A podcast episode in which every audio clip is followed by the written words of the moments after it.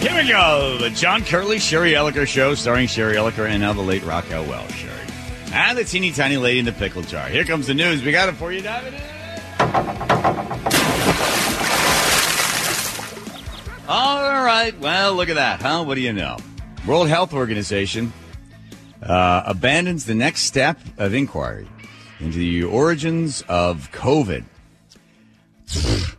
after growing frustrated at China's refusal to cooperate. Oh my God. They originally the World Health Organization carrying the water for China and lying to the world and then deciding, oh, you know, we, we're going to look into this. The United States decided they would do an investigation into it and they came out with it was nine pages altogether and basically said, well, experts still are disagreeing. It could have come from the lab or it could have come from the wet market a couple of miles away. Still not sure. That's like saying the coin could have landed heads or could have landed tails. I mean, come on. But nobody seems to care. No one wants to look into it. Originally, the World Health Organization was saying, no, no, no, this is, um, it's small, it's contained, it's no big deal. Uh, don't worry about it. They knew China was lying, but they, again, lied for China. And then now they're up, then they reversed and about a year later and they start looking into it and, um, they think, well, yeah, it's maybe, maybe it did come from a lab, but we can't get China to cooperate with us. China They're said not- it originally. How about what China said? It came from a Maine lobster. Did you ever see that one? No. No, I did not see that. I, I, I mm-hmm. didn't. But uh, the, the, the, World Health Organization is not admitting that it's definitively stopped this. The insiders are saying that it's winding down, and they're blaming China. They're saying that there's no way we can do this without China's cooperation. Remember, in 2021, uh, they did that kind of bogus investigation of the lab, and that Chinese were not terribly cooperative. At that point, they said it emerged naturally. Um, they said that you know these plans that they had to investigate, they just can't do it without it. They can't advance them. Uh, yeah. They wanted well, to include an audit of labs, research institutions, and markets, and China pushed back and said, "Nope, we're not going to give you access." Yeah, and they destroyed a whole bunch of stuff. My theory is this: Where's my tin hat, Jacob? Oh, there it is. Uh, it's a tin beret, by the way, shirt. Mm, very nice. You have a tin scarf? no, oh. that'd be too much. The we gave five million dollars to EcoHealth Alliance. We're not allowed to do gain of function research, so we gave it to uh, Fauci from NIH. Gave it to his buddy. He then took it, gave it to China. They did gain of function research, and they jumped it. They supercharged the virus, and that's what happened. It got out. So now does China say, "Oh, do you really want the truth?" Okay, here's the truth. You, the American taxpayers, paid for this. We screwed up it got out and we killed two or three, four million people, even more than that. No one really knows the full number of people that died um, sooner than they should have because of the virus. So there's the story. Now, do you really want the truth? I don't think you do. I don't think you can handle the truth. Write that down. I think it's going to be a catchy catchphrase. The that's what I believe happened. And neither one, neither the United States or China really wants the truth to come out because it would look bad for both. And if it was from a wet market, by the way, they haven't closed the wet markets in China. So if it did come from a wet market, why do you still have wet markets? Still selling live animals there. So they don't want you, they don't want you to know either one, whether it's from the lab with US dollars supporting to create the virus or from a wet market, which by the way, you can go down there and get yourself a, a bat. You eat a bat sandwich. There was a time when you were very much interested in in uh, what the what the real story was about this. You you wanted to know. You thought we all had a right to know. Has that diminished, or are you? Do you still think this is a priority for the American people? I. It's still a priority. Whether I think it's a priority, the government doesn't want you to know, because I do. I do believe. Listen, they there are enough bits of information that are coming out. You can see the documents yes, we gave $5 million to EcoHealth Alliance. That guy was a friend of Fauci. That money went, then went to the lab. And then when Fauci was asked by Rand Paul, that was, that was gain of function. No, uh, technically that's not gain of function. So they would, you know, they kind of move that around. No, you're supercharging this virus to make this virus to jump. Well, no, but you're wrong. You're lying. You know, that, cause you can get, he got, get you into the weeds pretty quickly. But the connection between the United States and China and this virus, it's best everybody look the other way. Don't worry about it. I think the second part of the, the story, which I'd love to be able to see somebody dig into, is this thing that happened with Project Veritas. Now, Project Veritas does a lot of stuff where they'll, you know, without having to get your permission to videotape your audio, you audio tape you, um, they will surreptitiously put a camera somewhere nearby. We've tried to play some of their audio sometimes when they try to catch people in lies and stuff, but the audio is always so terrible. In this case, they found this guy that works at Pfizer. I forget his official title, but he works at Pfizer. He is a doctor and they, he's on a date with this guy from Project Veritas and the guy's got the camera set up next to the little glass. I don't know if you've seen this or not. You won't find it mm-hmm. in any of the media. None of the media covering it because let's face it, this just really, really bad. So this guy that works for Pfizer, uh, Jordan Walker. We're exploring like no, you know how the virus keeps mutating? Yeah. Well, one of the things we're exploring is like why don't we just mutate it ourselves so we can profile, we can create, develop new vaccines, right? So you get that. So he was saying, you know, we kept saying to ourselves, hey, you know, this virus mutates. Why don't we mutate the virus ourselves so we can come out with a vaccine? So create the disease and then create the vaccine. We can make a lot of money. So we have to do that. If we're going to do that, though, there's a risk of like, as you could imagine, no one wants to be having a pharma company mutating viruses. Yeah. so okay. we're like, do we want to do this? so that's like one of the things we're considering. Okay. Like the future, like maybe we can like create new versions of the vaccines and things like that. Okay. So Pfizer ultimately is thinking about mutating COVID? Well, that is not what we say to the public. No. That's why it was, a thought that came up at a meeting, and we were like, why, why do we not? It was like, we're going to consider that. There'll more discussions. Okay. That exact reaction, right? We're like, wait a minute. Like, people won't like that. Isn't that shocking that Pfizer, according to this guy who works for Pfizer, was thinking we'll mutate the virus so that we can come up with a vaccine so we'll know how to cure it? They'll say that people that actually like Monsanto that makes a certain type of seed, a corn seed, it's a specific seed. And oh, by the way, if you plant that seed, the only um, uh, fertilizer or the only pesticides that'll work on that seed have to be purchased by Monsanto. So then the thing is, we give you the seed, but then no other uh, uh, no other pesticide will work on it unless you use our pesticide. We created the seed. We create the uh, the thing that helps to keep the seed uh, from being destroyed by uh, you know insects. So it seems very similar. We'll create the virus, but then at the same time we'll create the vaccine. So after this guy gets enough of this stuff from this guy talking about it, and then finally J- James O'Keefe walks in there and confronts him right into the restaurant. Hey there, is this seat taken? You work for Pfizer. My question for you is, why does Pfizer want to hide from the public? the fact that they're mutating the COVID viruses. Is this real life? I'm literally a yeah. liar. What, I was trying to impress a person on a date What's by lying. And this is please, absurd. Please don't touch me. Well, this is not. Why the way? Why don't, are you doing Don't this? tell anybody. Someone who was just working at a company to literally help the public. You f- up. You really did. Please bring the cops as soon as possible. It's really very unsafe. Can you please unlock your door? No, you, no, don't let them leave. Please unlock the door. Give me what is going on here? Stuff. Oh, please, please unlock. Please unlock the door. Please unlock the door. So they locked. They locked James O'Keefe and his cameramen into the restaurant, and then the the Pfizer employee goes absolutely nuts, calling the police, goes over and throws his um, iPad down onto the ground. He's jumping in front of the guy. You could tell he is just like a trapped rat in a box because he sat there on this date with this guy and told him a whole bunch of stuff. Now. Marco Rubio from Florida sends a letter to the president of Pfizer saying, an employee of yours has said that you're involved in gain of function research, that you're producing viruses or thinking of producing viruses so that you can create the vaccines. Nothing has happened. The letter is sent out on the 28th of April. I don't think Marco Rubio has gotten a response to that. Have you seen this story anywhere else? And the question is, if not, why not? I have not. I, I think part of it is Project Veritas has a fairly shady reputation in terms of entrapment and in terms of, of, of getting people to say things or trying to do things in, in sort of nefarious ways. So Uh, the mainstream media is not going to take them seriously, even though occasionally they get the story right. It's kind of like the National Enquirer. Nobody wants to take them seriously, but let's face it, occasionally they'll break a story that's very big, albeit celebrity stuff, but they'll get it and they'll get it right. You mean so, like Bill Clinton in the dress and Monica Lewinsky, that story? Yeah, something like that. National Enquirer had that. This this is one of those outlets, Project Veritas, that you have to uh, consider solidly in the Tucker Carlson right wing whatever category.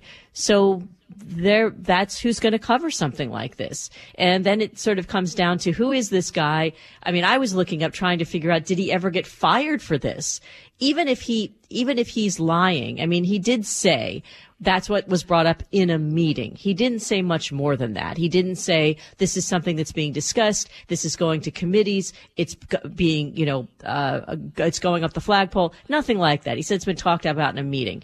So if he's misrepresenting the company on a date, uh, does that really? I mean, is there a lot of credibility there? I don't. Well, he is. also said he also said that we know that women it's having an effect upon women's menstrual That's uh, true. cycles. So he was also sort of pointing out some of the other problems that they were having with it. M- my point is, the media decides, oh, we're not going to follow this. Oh, by the way, the New York Post they print a whole bunch of crap. So that Hunter Biden laptop's just a bunch of junk.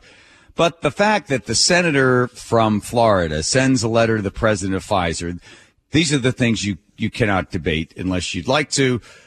Jordan Tristan Walker works for Pfizer. It certainly looks like he does. He's a doctor in research or wherever the department is that he works for. Most of his all social media and LinkedIn has all been scrubbed. So he works for them. He said this on a date. Now, whether he said this to show off or whatever the reason is, you can debate that. But here's a guy telling this other person, listen, these are the sort of stuff, these are the things we're thinking about. That seems like a legitimate story. Now, if ABC had done this or NBC or CBS had gotten some sort of insider stuff or leaked something, then everybody would think, well, that's legitimate. So Project Veritas is often described as, you know, it's these outlandish stuff and they're going to try to catch people in a lie or whatever. They've actually done some pretty good work where they've caught people talking about things that they felt that they were sort of safe to say out loud, whether it was a teacher or a school board member or whoever it is. Listen, when they got um, good old um, Marion Barry, right? That was wasn't that the FBI and uh, the DEA or somebody was in there. Remember that the surreptitious videotaping of Marion Barry and the B Yeah, set me up as he's smoking they- crack cocaine.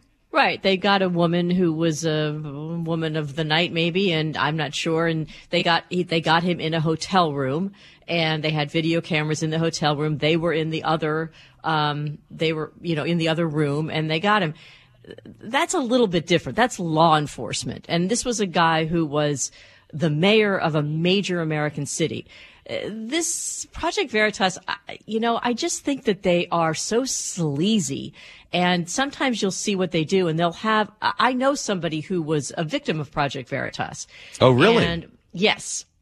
And mm-hmm. this person was a- an attorney general or an assistant attorney general.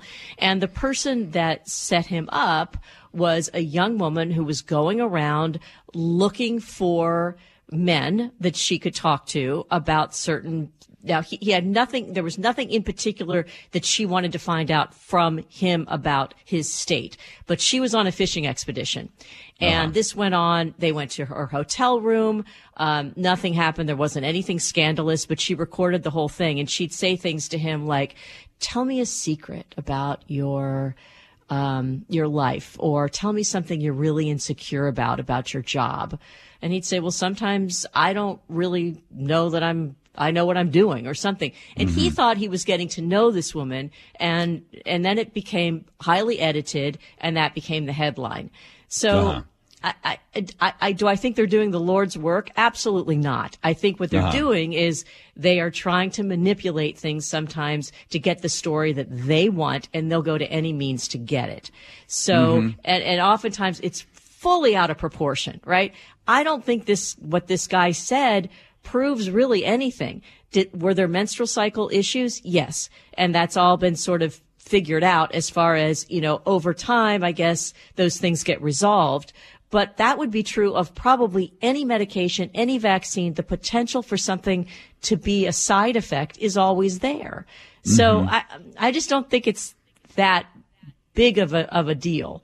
Um, So if an employee working for Pfizer was saying something like we were thinking about doing this, that doesn't concern you. It would depend Re- on regardless regardless of who has the information and how they got it.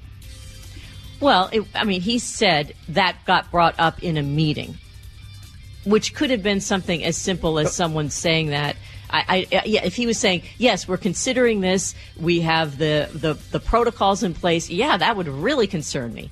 But the fact that he just said it got brought up in a meeting, no, not, not, not particularly. Does mm, it bother okay. you that much? I I just think there's a whole lot that we don't know about this vaccine. No doubt about and it. Pfizer and FDA and the CDC. I just think there's a lot of stuff that we don't know. And and sometimes they do pick kind of low hanging fruit, right? This guy is not. I mean, yes, he's part of the research team. He's he is a doctor. He went to Yale.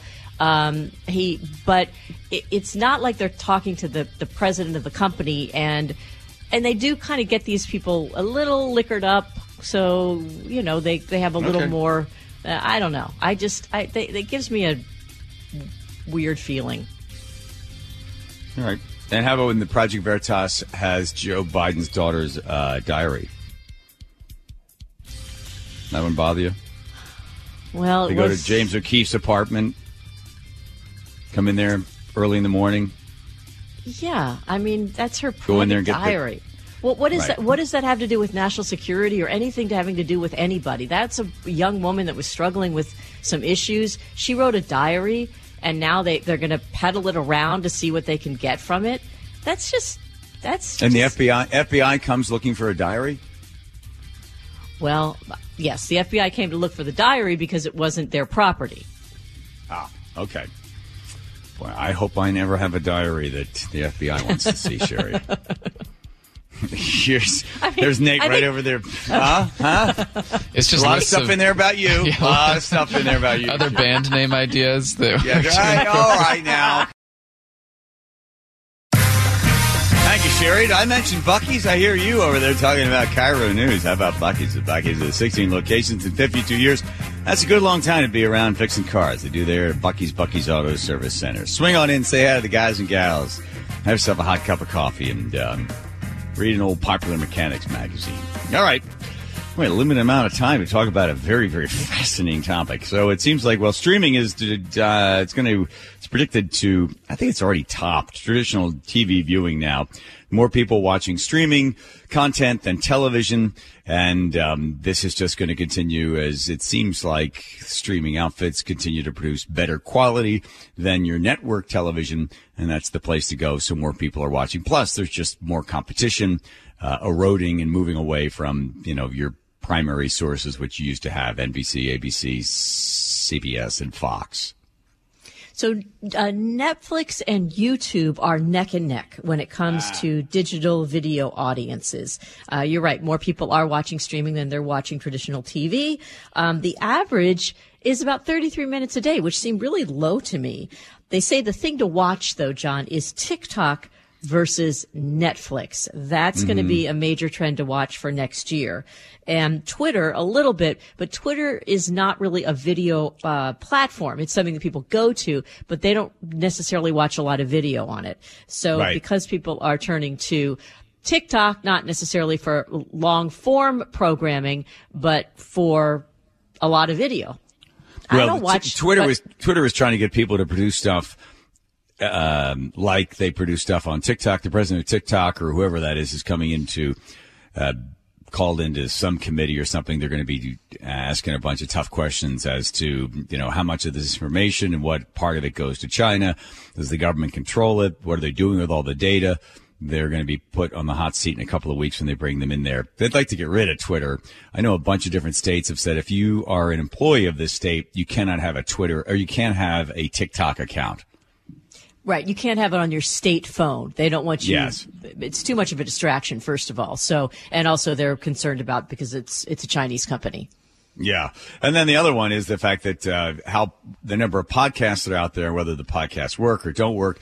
I forget the total number of podcasts that are still available, and they've done studies to see how many of them fail, when they fail, how often they fail, how often they're being produced. It's still producing just as many podcasts. I think it was up to like, I don't know, 860 some thousand a couple of years ago. Are they still Is that the other number that's on there? Is people still pumping out podcasts? Well, podcast downloads are up 20%. So people are definitely Oh, listening to podcasts, but, but they are not spending as much money to produce them. So Sp- Spotify spent about a billion dollars acquiring production companies and signing all these celebrities. So they paid these mm-hmm. celebrities a ton of money just to be big names. Well, not all of them have really paid off. What they were hoping for was they were hoping that they would be able to get subscriptions from people. So it wouldn't be that you would get the, the content for free. You would get, you would have to pay for a subscription to listen to your favorite podcast. That didn't really take off. And the other thing that they were trying to do was the intellectual property. So they thought that they could develop these podcasts and somehow Hollywood would take notice and want to develop some kind of other project around these podcasts. And that hasn't happened either. So they're starting to lay off people. Um, the um, Spotify reduced their podcast staff for the third time in five months. Um, they didn't renew uh, the um, Michelle Obama or the whole thing from Higher Ground Productions, which is the Michelle Obama podcast, along with. I didn't know this existed. The Barack Obama and Bruce Springsteen podcast. Oh God, I watched that. Oy, oy, oy. They need help from the podcast doctor. Let's see, because people are like, oh, you do a podcast? That's a radio show. Oh, it's a podcast. I've given up being insulted by that. So let's see if we are doing anything wrong. There are many reasons why podcasts may fail. Here are a few potential reasons. Uh, have a bell if you think, uh, Andrew, you think this applies to this show. Okay. Lack of focus or clear direction. Without a clear Yeah. focus or direction, it can be difficult for a podcast to build a dedicated audience. Poor production quality, poor audio quality, lack of editing, or unprofessional presentation can turn listeners That's on off. you. Inaccurate or misleading content. Factually Okay, inaccurate or misleading content can erode trust and cause listeners to lose interest. Give us Lack a bell of promotion. Andrew. Without proper promotion, it can be boy, no difficult for a promotion. I'm going in on podcast that to one. attract new listeners and grow its audience. Yeah. Competition. There are many podcasts available, and competition Yeah. for listeners can be fierce. Oh, the men's It can be room. difficult for a new podcast to stand out and attract a large audience. Uh -huh. Burnout. Creating a Uh-huh. Podcast can be time consuming and demanding. Double bell. and it's not Yeah. uncommon for podcasters to burn out and lose motivation after a while. That's Lack of Sherry. monetization. Many podcasts struggle to monetize their content, which can make it difficult to sustain the show over the long term. Have I In my personal advanced air? experience, podcasters fail because they are overwhelmed by the amount of work it takes to produce their podcast. the general conception is to just grab a microphone and start talking and boom, you're famous. What? It doesn't work that way. Really? It doesn't. Wait a minute. You didn't tell me that. I, I you just grab a microphone and boom. Yeah. It- th- here's this guy's been doing podcasts since 2014. Listen to this. Hello, welcome to the Craft Hot Sauce Podcast. This is your host, Brian, and we're bringing you an episode with Sarah Marshall of Marshall's Hot Sauce in Portland, Oregon. So, when I started this podcast and website in 2014, uh, Marshall's Hot Sauce was on my radar. This guy does podcast shows about hot sauces. No, it's hot Sherry. sauce, You've been- John. It's hot sauce. Hot sauce, sauce is- not hot sauce. But I think it's probably haute, like haute couture, like he's saying it wrong. Oh, I see. Okay. Oh. Yeah. Since 2014, this guy's been slaving away at the podcast world and it's still working for him as he talks to various hot, hot sauce producers. because I was seeing what they were up to making craft hot sauces um, with very unique flavors, lots of seasonal things, and just Oh get God. pulling inspiration from what is available to them. So I was super excited to learn more about Sarah's background, why she's been doing what she's been doing for more than 10 years. Jacob, get us on this guy's show. Do you uh, do you have a, a hot sauce that you've made? I you think you, that's Hot sauce? that hot sauce Sherry. was just the that particular episode? Oh, okay, okay. Sherry can fake that. Sure, you can fake that. You're Yeah. into cooking, aren't you? No, no, I'm not even a little bit, but I could fake it. No, I, I would, uh, yeah, I could figure. I don't know why this out. reminded me, but we never found out what did Sher did Trevor get you something, Sherry? Yeah, yeah, yeah. What happened there? We're talking about focus. Okay, so quickly, Trevor is a wrestling coach at a, at a school, and he came home last night and he had won the big wrestling tournament and won Coach of the Year. And he apologized and said that he meant to stop and get me something, but I guess it was, you know, but that was my gift was that he won this big award. Did he bring home Mercer? So he brought you case of Mercer? MRSA? Mercer, Mer- you mean Mercer? I Yes. pronounce it just like I I, have, pronounce I have, a, I have sauce. a really, a really adorable and romantic case of ringworm from the mat. That's right. Yeah. And, and he All let me wear his singlet. and then he gave you some cauliflower ears. All right, that's the extent of all everything we know about wrestling. All right, uh, there's good God. When you heard all the things that go wrong in a podcast, it, it hurt, didn't everyone. It was it was so familiar that it just was wow. How did he know? How did he know he it? Andrew, does? Andrew broke the bell. Ay, ay, ay.